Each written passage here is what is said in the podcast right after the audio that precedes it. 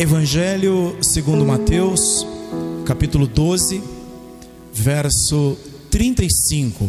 Só leio a primeira parte desse verso, vou dividi-lo em duas partes. Só leio a primeira parte, bem simples. A leitura será feita na nova versão internacional da Bíblia Sagrada. Depois eu usarei outras traduções que eu vou indicar, mas durante o texto todo será feita nesta. O homem bom do seu bom tesouro tira coisas boas. Amém? Me acompanhe em oração, ainda de pé, por gentileza. Obrigado, meu Senhor amado. Obrigado por esse momento que o Senhor nos dá, por esse privilégio que o Senhor nos dá de ouvirmos a tua palavra que já está sendo lida. Te pedimos que esta palavra encontre lugar nos nossos corações, porque talvez, semelhante às pessoas que veremos aqui nesta ministração esta noite, muitos de nós estejamos com os corações assim, e se não estamos, talvez venhamos a ficar. Então eu te peço graça para nos ensinar, fortalecer nossos corações e nossas vidas edificar-nos através da tua palavra. Nos ensina, Senhor, que nada nos distraia nesse momento, que nada nos tire a atenção, Senhor. Que a semente que vai ser plantada nas nossas vidas não seja jamais roubada por preocupações, por pessoas, o que quer que seja, em nome de Jesus. Eu confio em Ti, Espírito Santo. Eu confio em Ti, Senhor, meu Deus, meu Pai, nosso Pai. E eu confio em Ti, Senhor Jesus Cristo, meu Salvador. Ajuda-nos, eu creio que já recebemos. Amém. Amém. Glória a Deus.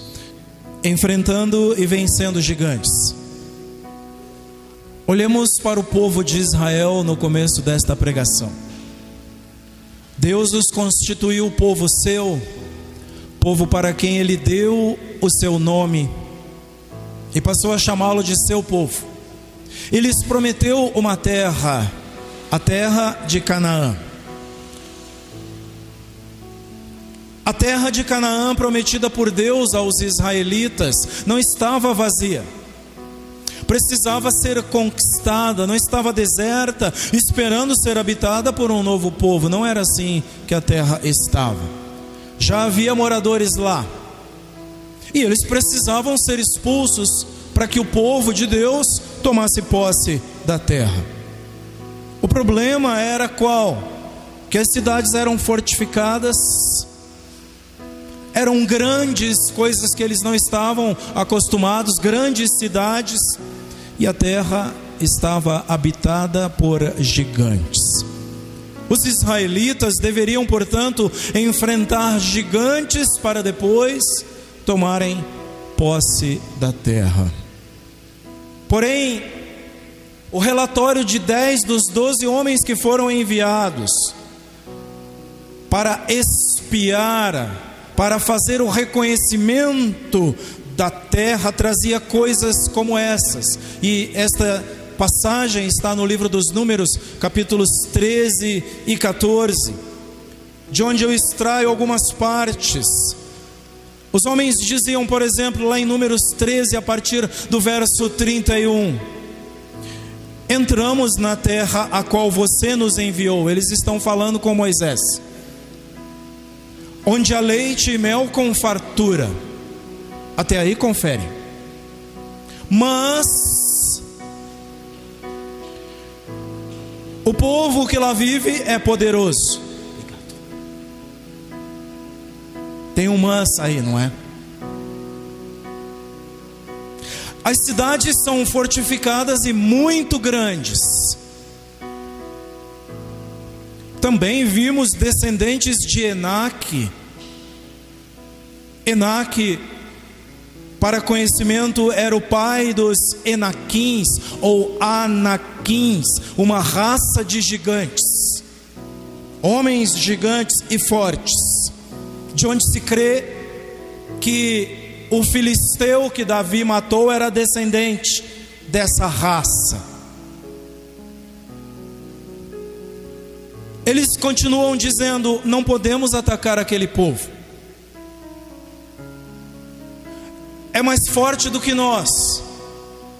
Estão percebendo quantos entraves, quantas coisas foram colocadas no caminho para a conquista que tinham pela frente. Eles continuam a terra devora os que nela vivem. Que terra perigosa, não é?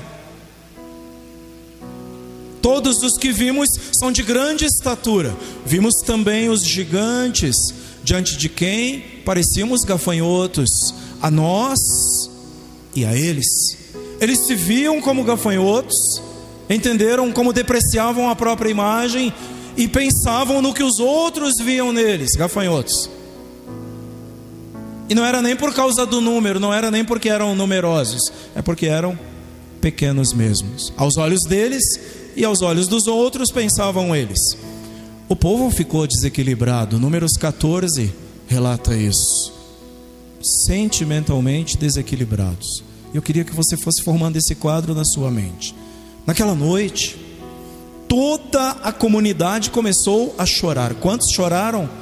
Todos toda a comunidade começou a chorar e não foi de qualquer jeito, em alta voz. Foi pranto, né? Pranto, em alto e bom som. Todos os israelitas queixaram-se contra Moisés e contra Arão. Levantaram-se contra os líderes. Eles diziam assim: quem dera tivéssemos morrido no Egito. Passaram a pedir a morte. Ou nesse deserto, então?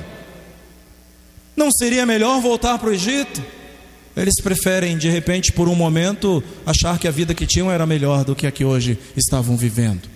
Eles estão perguntando: não seria melhor voltar para onde, de onde saímos? Escolheremos um chefe e voltaremos para o Egito. Precipitação, desprezo à liderança que os conduziu até chegarem ali. Depois de tudo que passaram no Egito, depois de todas as bênçãos, tudo que experimentaram do próprio Deus que os livrou com mão forte. Agora eles dizem: vamos escolher um chefe e vamos voltar para casa, na cabeça deles, e vamos voltar para o Egito. Agora, percebam que isso não era a ideia de todos os que lá foram, a ideia de todos os que foram reconhecer a terra. Josué e Caleb pensavam e falavam diferente. Aqui, esse foi o discurso de dez dos homens, dez dos espias que foram reconhecer a terra, mas dois deles pensavam diferentes. É interessante, né? A maioria é um perigo. A maioria, muitas vezes, é um perigo, falando de condições humanas. Dez disseram essas palavras que vocês ouviram. O que diziam Josué e Caleb? Caleb fez o povo calar-se diante de Moisés e disse: Subamos e tomemos posse da terra, é certo que venceremos. Números 13 e o verso 30. Já em Números 14, a partir do 7, eu extraio algumas coisas. Josué e Caleb dizem: a terra é excelente.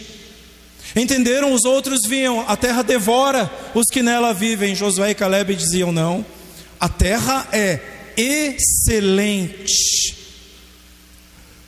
E olhem bem o que é confiança: se o Senhor se agradar de nós, Ele nos fará entrar nessa terra e a dará a nós. Somente não sejam rebeldes contra o Senhor. E não tenham medo do povo da terra, porque nós os devoraremos como se fossem pão. A proteção deles se foi, eles estão acreditando, é o fim deles. Nós chegamos aqui, nosso Deus nos trouxe até aqui. Entendem? Dois homens pensam assim: eles estão desprotegidos, o fim deles está próximo, mas o Senhor está conosco. Não tenham medo deles. Que posição diferente, que fala animadora. Devido a essa fala, devido a estas palavras em Números 14 e 10, a comunidade pensa em apedrejá-los. Viram a maioria? Viram o que acontece? Estavam tão infectados, tão contagiados pelas palavras negativas dos outros dez, que eles vão, vão apedrejar, pensam em apedrejar os dois homens que dizem: vai dar certo, se o nosso Deus nos conduzir, a boa mão de Deus vai nos colocar lá. Entendem? Então, essa é a situação destes homens e desta comunidade, o povo de Israel. O que percebemos aqui, irmãos, os maiores gigantes não eram os que estavam lá em Canaã. Os maiores gigantes não eram os que estavam do lado de fora. Não, não eram esses homens que foram aqui citados, os gigantes enaquins. Mas os maiores gigantes que Israel precisaria enfrentar estavam no seu íntimo, no seu interior, nos seus corações. Medo, incredulidade e complexo de inferioridade. Imaginem, nós parecemos como gafanhotos. Eles também devem estar nos vendo como gafanhotos, complexo de inferioridade e forte ainda. Foi preciso vencer os gigantes que habitavam dentro deles, para que agora, logo mais, por meio da fé e pela coragem que Deus dá, pudessem enfrentar e derrubar os gigantes que estavam lá fora. Portanto, isso é muito sério. Enfrentando e vencendo gigantes. Eu olho em duas etapas hoje, dois pontos. Primeiro, o que dizer dos nossos gigantes? Será que só Israel tinha gigantes? E segundo e último será enfrentando o gigante da ansiedade. E por último, Deus vai nos abençoar e concluir em nome de Jesus em alguns minutos. O que dizer dos nossos gigantes? O que dizer disso? Comparados a Israel, nós também temos gigantes para derrotar. Quem aqui não tem? Levanta a mão. Quem aqui não tem algo que você já pensou é impossível? E pior de tudo, eu pensei é impossível e nessa hora nem me lembrei, mas Deus é maior do que os meus gigantes. Deus é maior do que este problema. Deus é maior do que essa dificuldade. Somos humanos e muitas vezes é bem assim que nós agimos. Quem não tem gigantes para serem derrotados aqui? E sabem onde estão os maiores? Aqui, ó, no nosso interior. Os maiores gigantes habitam no nosso íntimo. Os gigantes da vida são os sofrimentos, sentimentos que geram sofrimento e que nos impedem de viver uma vida plena, uma vida feliz, uma vida vitoriosa. Muitas dificuldades que nós encontramos na caminhada com Deus, e a vida com Deus é uma caminhada, e Todos nós estamos numa caminhada, não somos daqui, lembram? Somos peregrinos nesta terra, estamos caminhando em direção a uma pátria celestial. Nossa pátria não é aqui, como diz o apóstolo Pedro, nós esperamos novos céus e nova terra. Nós não somos daqui, não é aqui o nosso lugar. Nessa nossa caminhada com Deus, dificuldades encontradas muitas vezes agem como verdadeiros gigantes e estão nos impedindo de ter uma vida plena em qualquer esfera, seja ela na esfera física que nós vemos, que nós tocamos, que nós ouvimos, seja ela na esfera espiritual, nos impedem de levar uma vida plena por causa desses gigantes que todos temos de enfrentar, chamados gigantes da alma. Muitos cristãos, cristãos Muitos cristãos desanimam, muitos cristãos param e afastam-se, desistem de relacionamentos, desistem de uma carreira, desistem dos seus sonhos mais sublimes, mais preciosos, sonhos que eles acalentaram por anos e de repente vêm jogados, esquecidos e ficam pelo caminho por causa desses gigantes, principalmente desistem da sua vida espiritual e também da sua vida ministerial.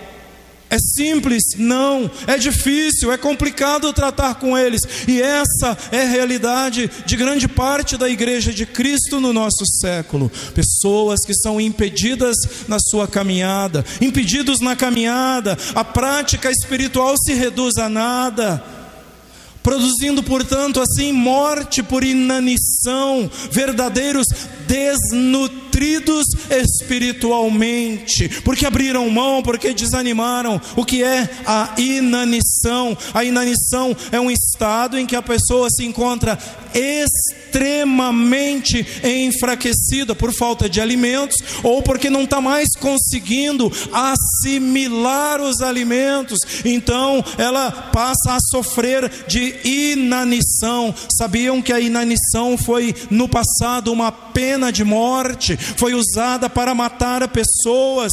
O método usado era deixar o condenado deixado, largado, abandonado e sem alimentos, de alguma maneira ou outra, sem socorro nenhum. Então a pessoa morria de fome. Que cruel, não é verdade? É cruel, sim, e é cruel também porque na vida espiritual é bem assim que acontece quando eu não enfrento esses gigantes que tentam me impedir todos os dias na minha caminhada. A minha vida espiritual é minada, a minha comunhão com Deus é extremamente enfraquecida até chegar a quase nenhuma. É o que eu entendo quando leio o apóstolo Paulo. Eu vou enfraquecendo, apagando fazendo sumir a chama do Espírito que há em mim. Mina a nossa força, mina a nossa vida espiritual. E a vida ministerial de quem abre mão, a vida ministerial de quem não vence esses gigantes resulta numa vida sem serviço cristão, numa vida sem propósito diante de Deus e diante dos homens. Identifique os gigantes que existem em você, com os quais você luta todos os dias. E depois de identificar, enfrente, enfrente-os. O gigante tempo hoje, clima, impediu muita gente de adorar? Certamente que sim. O gigante, condições atmosféricas, impediu muita gente de vir buscar a Deus? Certamente que sim. O gigante de falta de tempo, o gigante de não posso agora, não dá, daqui a pouco, e esse daqui a pouco já vem por anos tomando conta da nossa vida. Descubra quais são os que têm te impedido e vamos lutar juntos contra eles. Como? Enfrente-os com fé é preciso fé, é preciso determinação, e é preciso coragem, usando não a minha força, não a minha sabedoria, mas usando as armas espirituais que Deus nos deixou e que estão aqui na Sua palavra. É assim que você vai vencer estes gigantes, é assim que você vai continuar em frente. Lembrem-se, foi com a Escritura, foi com a palavra de Deus que Jesus venceu, resistiu e derrotou o diabo no deserto. Mateus 4 relata palavras de Jesus assim, ó: está escrito: nem só de pão viverá o homem, mas de toda a palavra que procede da boca de Deus. Ou ainda Jesus novamente, após a segunda vez da investida do diabo, está escrito: põe na cara do diabo, não ponha à prova o Senhor teu Deus. Terceira vez, terceira investida, e o Senhor diz: retire-se, Satanás, pois está escrito adore o Senhor, o seu Deus, e só a Ele preste culto. Jesus venceu o diabo, venceu a tentação com a palavra, e portanto, uma vida vitoriosa é fruto de fé em Deus, fé na Sua palavra e atitude porque não adianta apenas ler, não é isso que Tiago nos ensina, não adianta apenas aprender, é preciso colocar em prática. Sejam praticantes da palavra, diz Tiago, e não apenas ouvintes, enganando-se a si mesmos.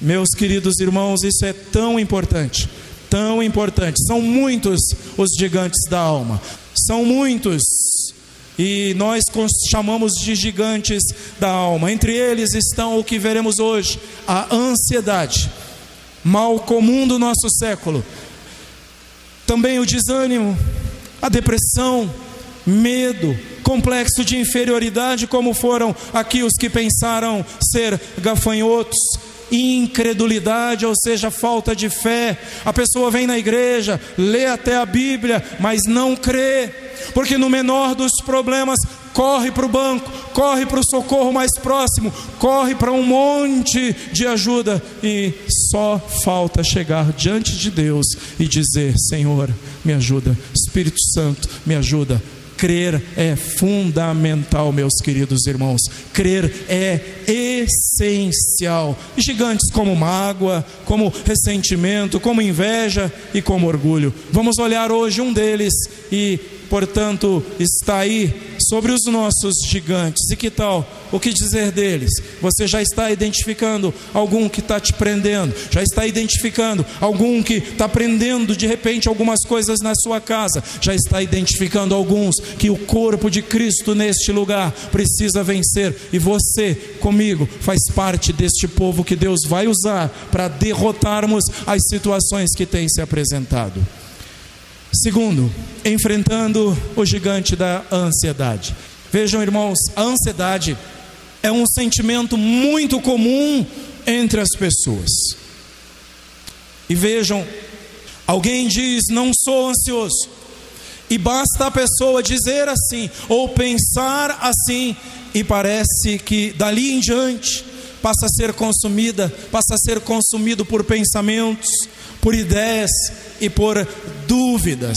Vejam, a ansiedade atinge mais pessoas do que nós mesmos imaginamos. Vejam, a ansiedade é definida como um estado emocional angustiante acompanhado por alterações do próprio organismo, e os psicólogos que ouvirem esta ministração sejam generosos e amorosos comigo, porque algumas informações são necessárias e quando entramos em alguma especialização, corremos o risco de cometer alguns deslizes, mas a ansiedade vem a partir de emoções que provocam alterações chamadas somáticas, ou seja, que vêm do próprio organismo. Portanto, tem problemas cardíacos que vêm da ansiedade, problemas respiratórios que vêm da ansiedade.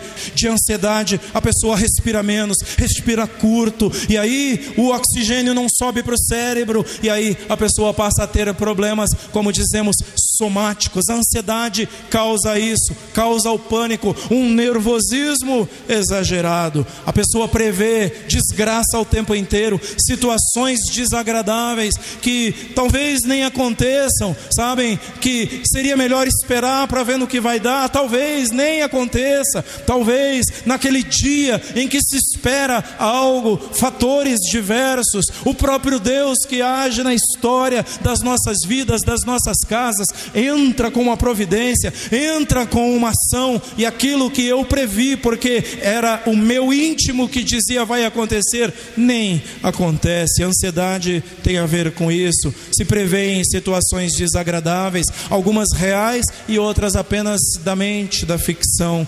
Isso vem do dicionário. Ansiedade também significa angústia, aflição, preocupação. Passamos por isso? Sim, todos nós passamos por isso. O problema está em controlarmos isso. Como controlarmos esse tipo de coisa? Vejam, queridos, quais as causas desse tipo de coisa? Quais as causas? Muitas vezes são necessidades materiais, algumas coisas de legitimidade, outras não. Muitas vezes medos, conflitos gerados conosco, entre pessoas, nos relacionamentos, Incredulidade também gera ansiedade. Se eu não creio, a minha esperança está apoiada onde? Se eu não tenho fé, onde é que eu apoiarei a minha esperança? Tempo de pandemia, tempo de dificuldade, se não for a fé, irmãs e irmãos, aonde nós apoiaremos a nossa esperança? Incredulidade também gera ansiedade. Quais são os sintomas? Uma irritação constante, desnecessária, uma tensão sem explicação, um rosto que não aformoseia nunca, que não muda nunca, que está sempre fechado, sempre está tempo ruim, uma insônia inexplicável, estresse o mais diverso, doenças psicossomáticas, lembram? Doenças, porque a pessoa começa a imaginar: eu estou doente, eu não estou bem, eu levantei hoje, eu Sabem, eu já vi isso. A pessoa vai no espelho, dá uma olhadinha. Às vezes é legítimo, me entendam bem, mas às vezes não tem nada a ver. A pessoa dá uma olhadinha, fala: tem, tem, tem um caroço aqui, meu Deus, é, será um nódulo? Já pensaram, já viram alguém assim? Eu já, irmãos, eu já. Muitas vezes é legítimo, é preciso ter cuidado, sim, mas muitas vezes são coisas que vão afetando a mente e chegam ao coração e a pessoa passa a sofrer desesperadamente, desnecessariamente. Derrubar esse gigante é fácil? Não. Derrubar o gigante da ansiedade não é fácil, por isso estamos aqui tendo uma ministração sobre ela. Não é fácil, irmãos, é um gigante silencioso, viu? Preste muita atenção, silencioso, como quem não quer nada. Vejam bem, prende a pessoa em si mesma, nos seus medos, nos seus medos mais íntimos e leva a pessoa a sofrer. Isso é muito sério, é sério demais. Agora, o que é bom e o que é maravilhoso é que a Bíblia tem remédio para a ansiedade. Amém? Como eu disse, sejam generosos psicólogos comigo, mas a Bíblia tem remédio também para a ansiedade. Haverá tratamento, sim, haverá tratamento, acompanhamento, sim, mas a Bíblia vai estar junto. E se juntarmos as duas coisas, a solução é certa, o remédio é certo. A palavra de Deus também trata disso. Jesus nos ensina a não nos preocuparmos com as coisas básicas desta vida. O que são elas? O alimento, a roupa, a água que nós bebemos. Olha quanta água cai, olha quanta água desce e a gente não fez nada para isso. Entenderam? Jesus nos ensina a não nos preocuparmos com isso. Ele ensina em Mateus capítulo 6, do verso 25 até o 34, são muitos versos. Eu extraio de lá o seguinte: olha a palavra de Jesus tratando esse tipo de coisa, portanto eu lhes digo: não se preocupem com suas próprias vidas, quanto ao que comer ou beber, nem com seus próprios corpos, quanto ao que vestir. Olha a pergunta de Jesus: não é a vida mais importante do que a comida? E o corpo mais importante do que a roupa. O verso 33 de Mateus 6 diz: Busquem, pois, em primeiro lugar o reino de Deus e a sua justiça, e estas coisas todas lhes serão acrescentadas. E continuando, diz, portanto, não se preocupem com o amanhã, pois o amanhã se preocupará consigo mesmo basta a cada dia o seu próprio mal. Amém? Jesus tem remédio para a ansiedade. A Bíblia tem remédio para a ansiedade. Olhem o ensino do apóstolo Paulo. Olha o que Paulo ensina. Três princípios que ajudarão a vencer a ansiedade: orar, facinho, né? O problema é fazer pensar em algumas coisas e agir corretamente carta aos Filipenses, capítulo 4, do verso 6 ao 9, eu tiro algumas coisas daqui. Não andem ansiosos por coisa alguma, diz o apóstolo Paulo, mas em tudo pela oração e súplicas e com ação de graças apresentem seus pedidos a Deus. Lembra do que eu falei? Era de crente que eu falava, crente que vai em todos os recursos, mas não faz isso aqui, ó, de Filipenses 4 e 6, não apresenta os seus pedidos a Deus em oração. Paulo diz: orem para vencer a ansiedade. Qual o resultado? Quando você faz isso, ora grato a Deus. O versículo 7 de Filipenses 4 invade você uma paz inexplicável. Entenderam? A paz de Deus que excede todo entendimento, guardará os seus corações e as suas mentes em Cristo Jesus. Paulo está dizendo: a paz de Deus vai guardar seus sentimentos e os seus pensamentos. Ela vai guardar suas mentes, seus pensamentos e os seus corações, os seus sentimentos. Que maravilhoso é isso. Aí Paulo então diz assim: portanto, finalmente, irmãos, no que é que vocês devem pensar? Tudo o que for verdadeiro, tudo o que for nobre, tudo que for correto, tudo que for puro, tudo que for amável, tudo que for de boa fama, se houver algo de excelente ou digno de louvor, pensem nessas coisas, amém? Pensem em coisas elevadas, nobres, excelentes.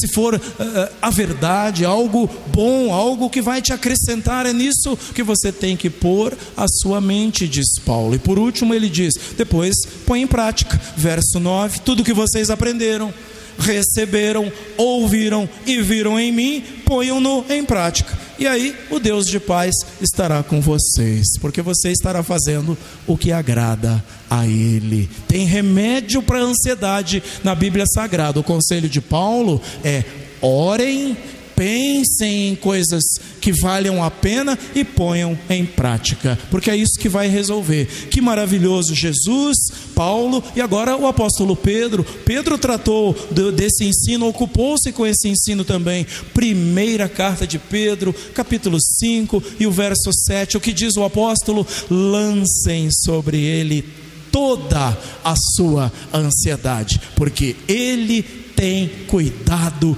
de vocês, amém? O que é que está te preocupando? O que é que está embarreirando a sua vida? Pedro diz: lancem tudo isso sobre Ele, porque Ele tem cuidado de você. Maravilhoso isso, não é verdade? A ansiedade, irmãos, não é coisa nova.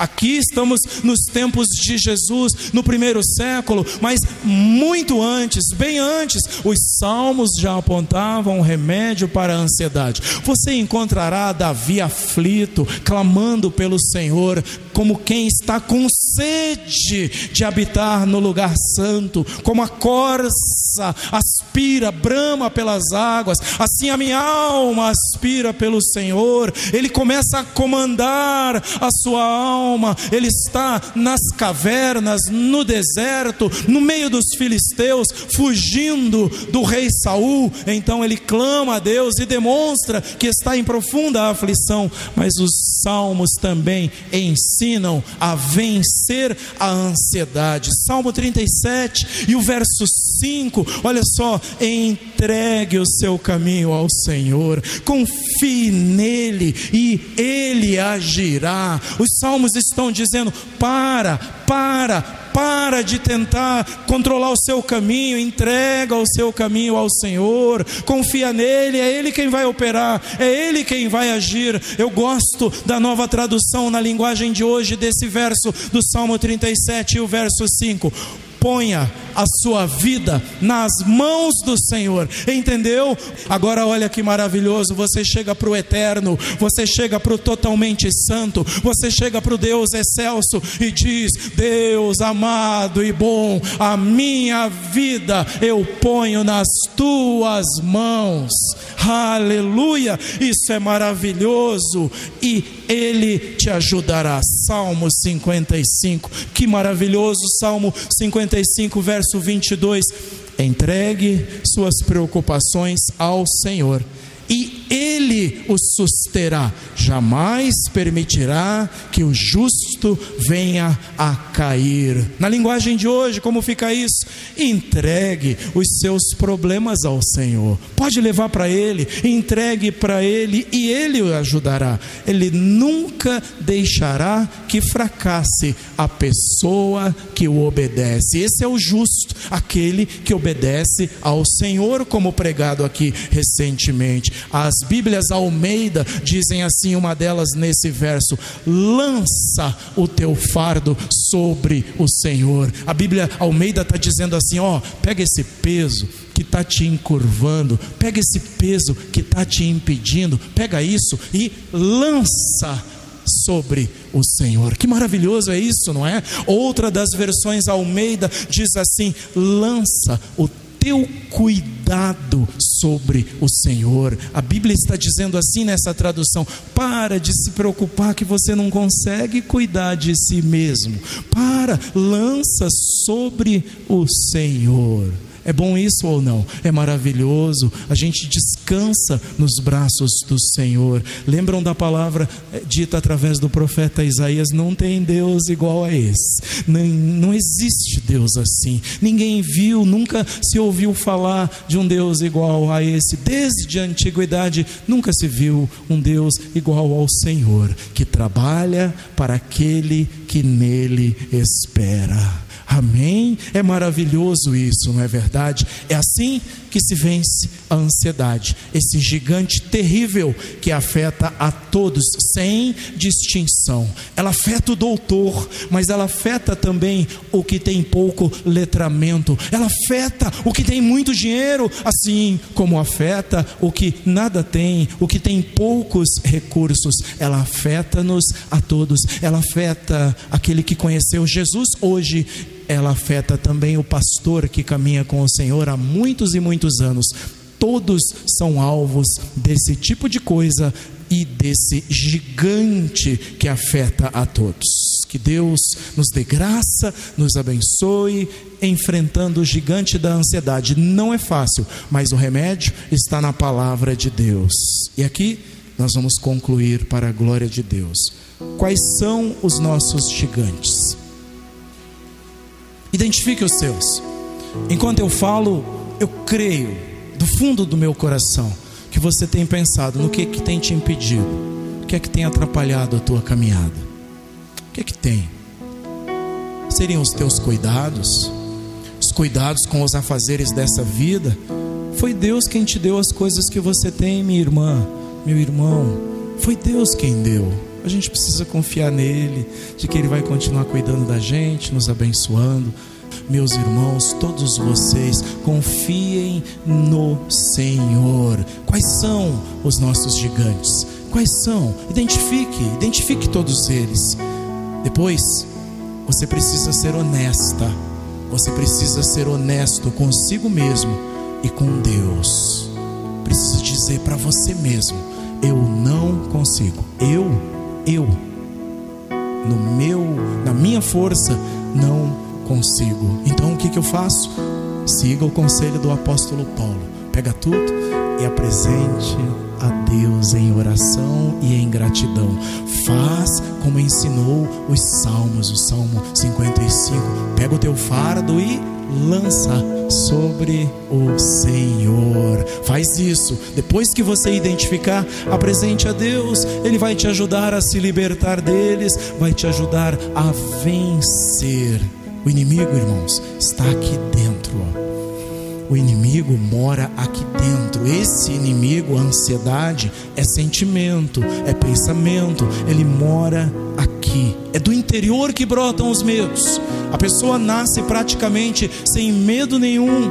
É do interior que brotam os anseios sem fundamento, expectativas sem base, sem alicerce, previsões de desgraça, pré-ocupações, sabem? Você se ocupa antes que as coisas aconteçam, é aqui, do interior, é do nosso íntimo. A receita infalível vem do Senhor Jesus, vem dele, e o apóstolo Paulo também nos aponta. O que é que eu faço então, já que é daqui que brotam essas coisas? Alimente-se de coisa boa. Lembram da palavra do apóstolo Paulo aos Filipenses? Pensem em coisas nobres, pensem em coisas excelentes, pensem em coisas que tenham algum proveito.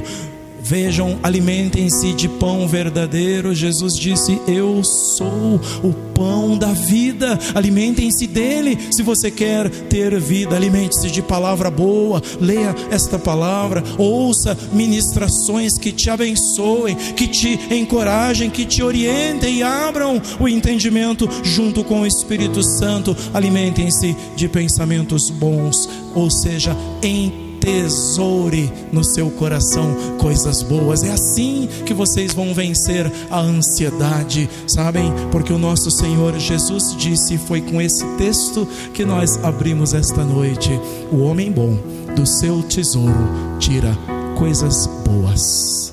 Amém. Deus te abençoe. Fique de pé, por gentileza.